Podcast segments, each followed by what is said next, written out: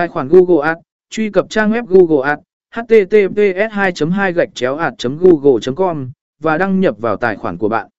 Chọn chiến dịch mới, trong giao diện Google Ads, chọn tùy chọn tạo chiến dịch mới chọn loại chiến dịch, bạn sẽ được yêu cầu chọn loại chiến dịch.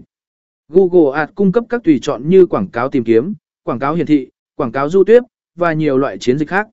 Trong trường hợp này, bạn chọn quảng cáo tìm kiếm vì chúng ta đang hướng dẫn về quảng cáo tìm kiếm,